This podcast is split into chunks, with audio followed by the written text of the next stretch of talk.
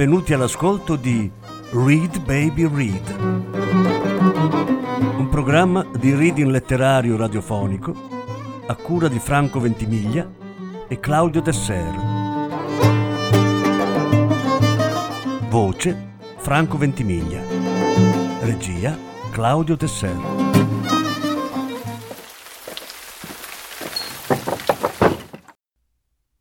Michele Catozzi Marea tossica.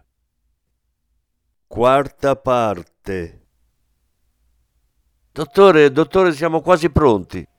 La voce di Manin lo riscosse da quell'abisso di pensieri tossici. Sollevato, tornò sui propri passi.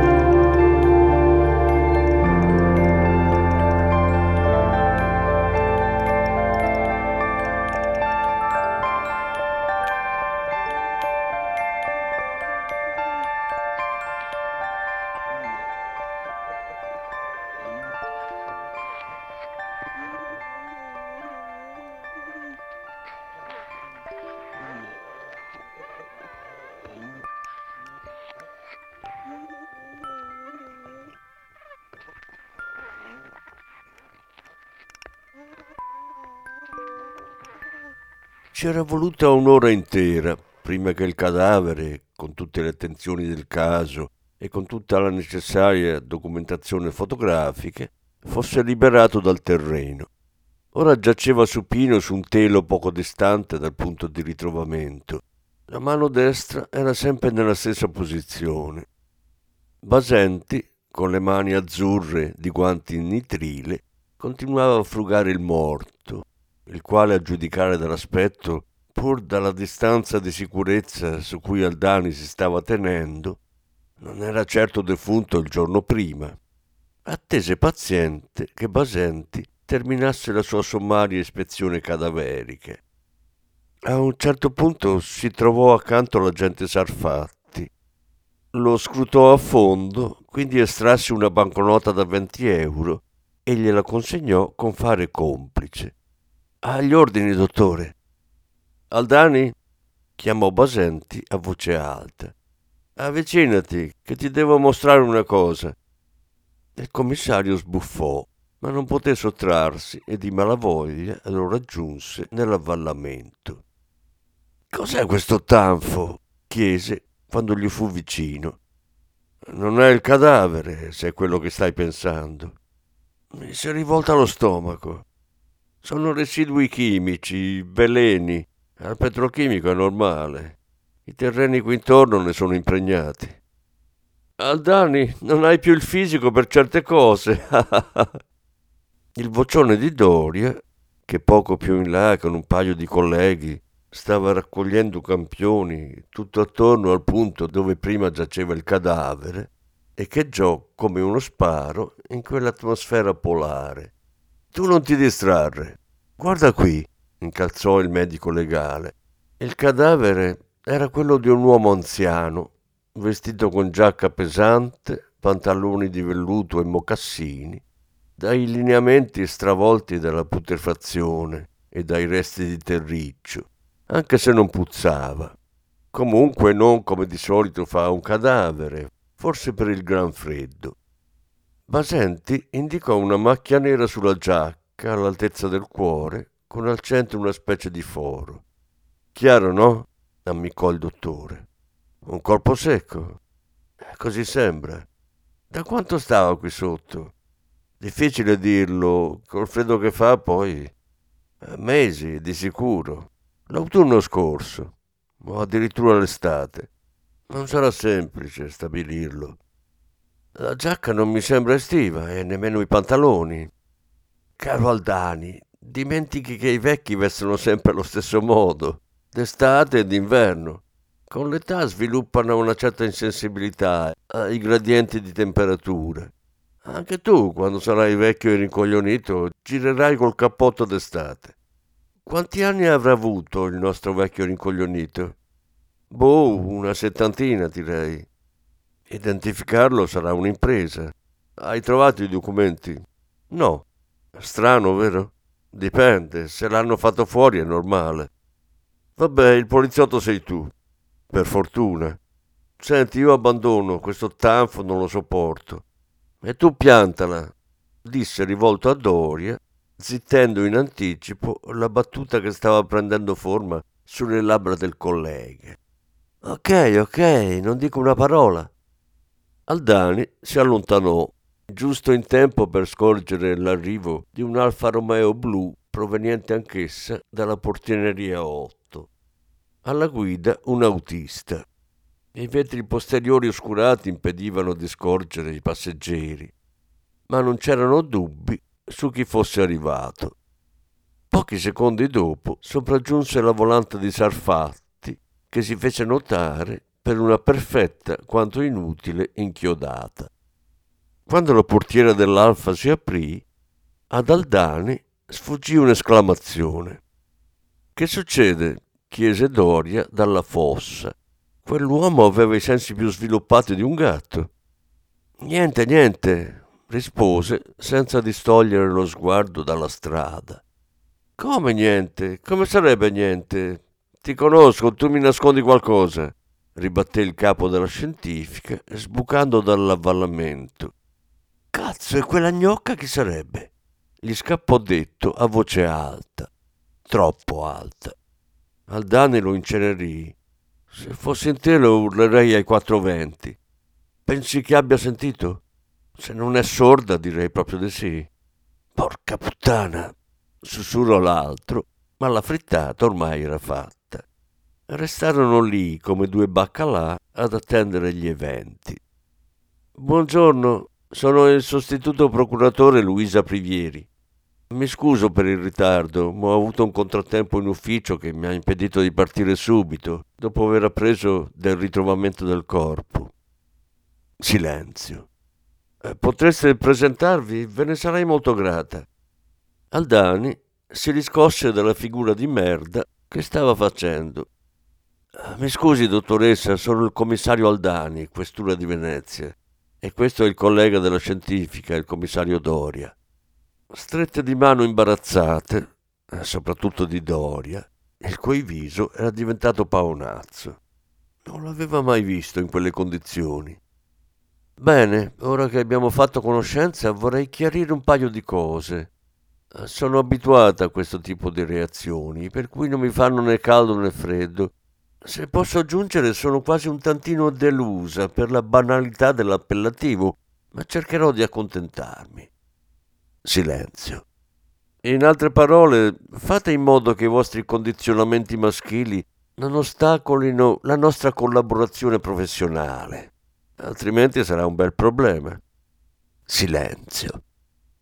Attorno ai tre si era radunata una piccola folla, tra cui spiccava Basenti, che sorrideva sornione.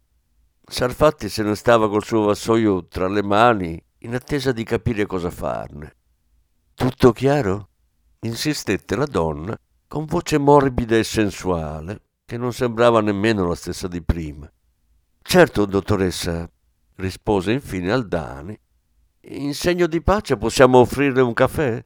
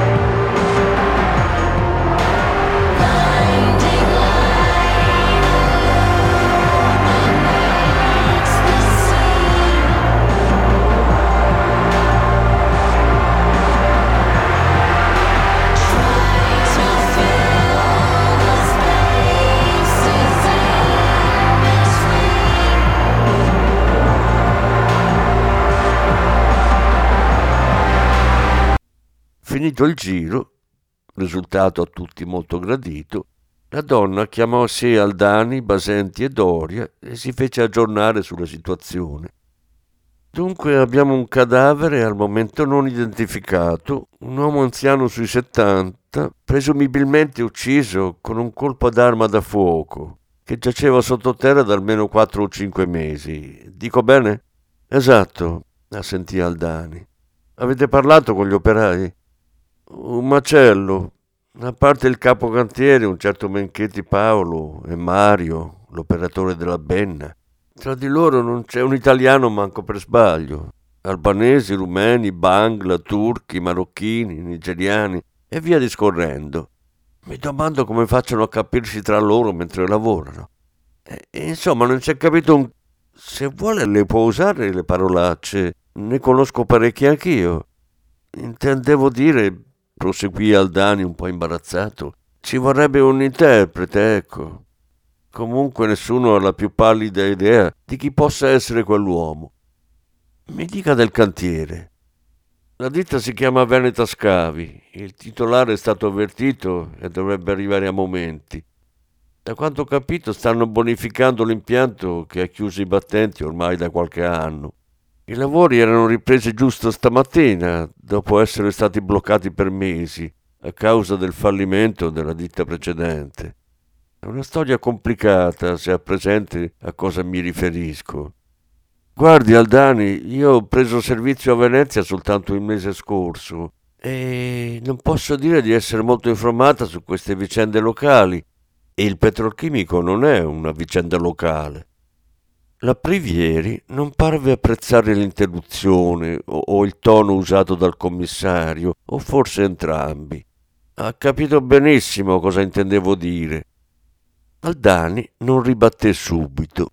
Si rese conto di aver fatto un passo falso, ma quella donna cominciava a dargli sui nervi.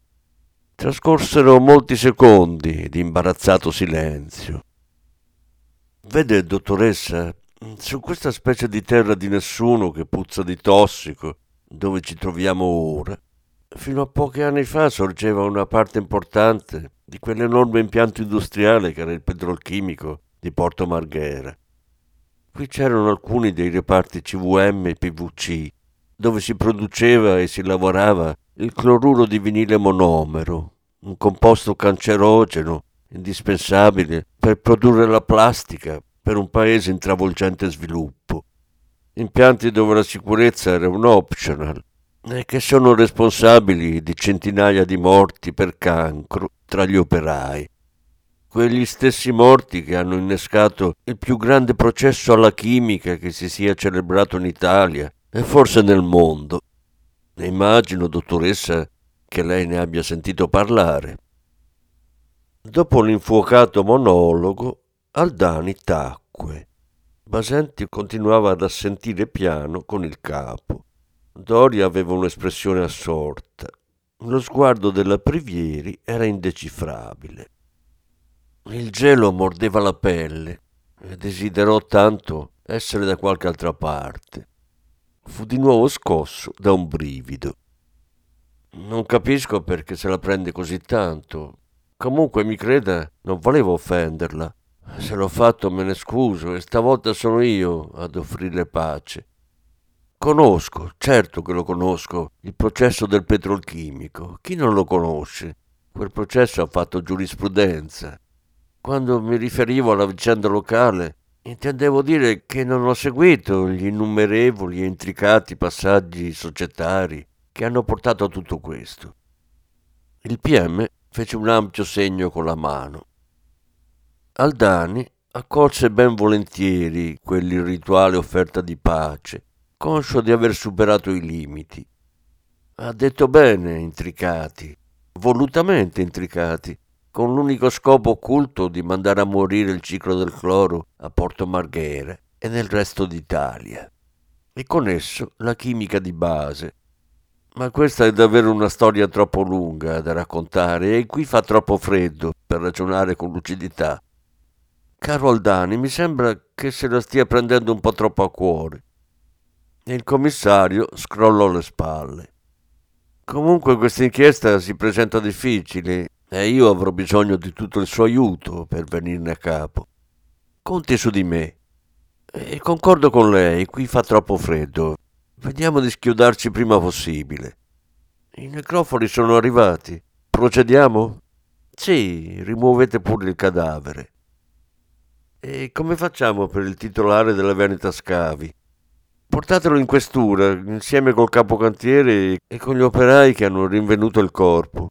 Degli altri prendete le generalità e i recapiti telefonici. A voi quanto manca? chiese poi a Doria. Una mezz'ora, forse meno, e abbiamo finito. Bene, allora ci aggiorniamo più tardi. Buon lavoro a tutti. Che facciamo col cantiere? chiese Aldani. Lo sequestriamo, no? Perché? Menchetti, il responsabile dei lavori, mi ha confidato le sue preoccupazioni. Temono che chiudendo di nuovo non riapriranno più e hanno bisogno di lavorare. Capisco, ma non possiamo fare altrimenti. Due o tre giorni forse basteranno, vedremo. D'accordo. Un'ultima cosa, Aldani. Le sembra opportuno usare una volante per farsi portare il caffè? Beh, non c'era molto da fare in quel momento. Immagino, ma non è questo il punto. Sì, lo capisco il punto, ma faceva un freddo cane. Certo che discutere con lei è davvero faticoso. Eh, dice, dottoressa? In effetti ne è convinta anche mia moglie. Brutta storia, dottor. Non lo so, Vitiello, non lo so proprio, rispose Aldani, la voce come una scarica elettrica. Il Tony stava tornando a Venezia, scivolando sull'acqua appena increspata della laguna, sotto un cielo che non accennava a schiarire, ma nemmeno si decideva a scaricarsi. Il tipico limbo atmosferico di gennaio. Secondo me quel posto, insistette cauto la gente. Cosa intendi? chiese il commissario senza voltarsi. Il petrolchimico, dottor, o quello che resta. È come una casa infestata dai fantasmi, ha presente? Tipo quei film dell'orrore americani uno uguale all'altro, dove una famigliola si trasferisce in una vecchia casa e poi scoprono cose. Sì, come no? Davvero, fantasmi, lei non ci crede? Fantasmi. Vitiello, a dispetto delle traballanti citazioni cinematografiche, in fondo aveva ragione. Quel posto era maledetto e Dio solo sapeva quanto tempo ci sarebbe voluto per cancellarne i malefici influssi. Allora, Vitiello, ce la facciamo a tornare? disse Aldani riscuotendosi. E, i limiti di velocità?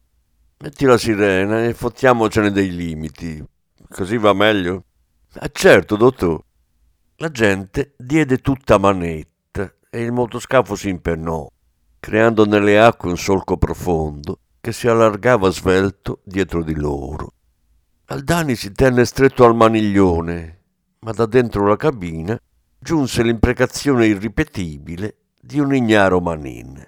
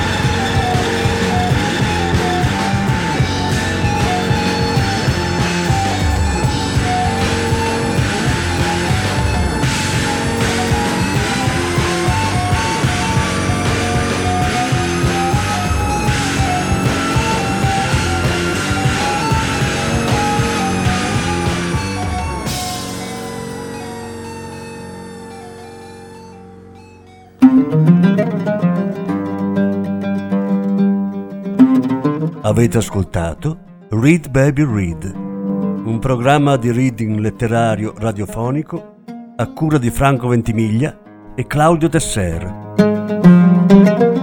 Grazie per l'ascolto, alla prossima settimana.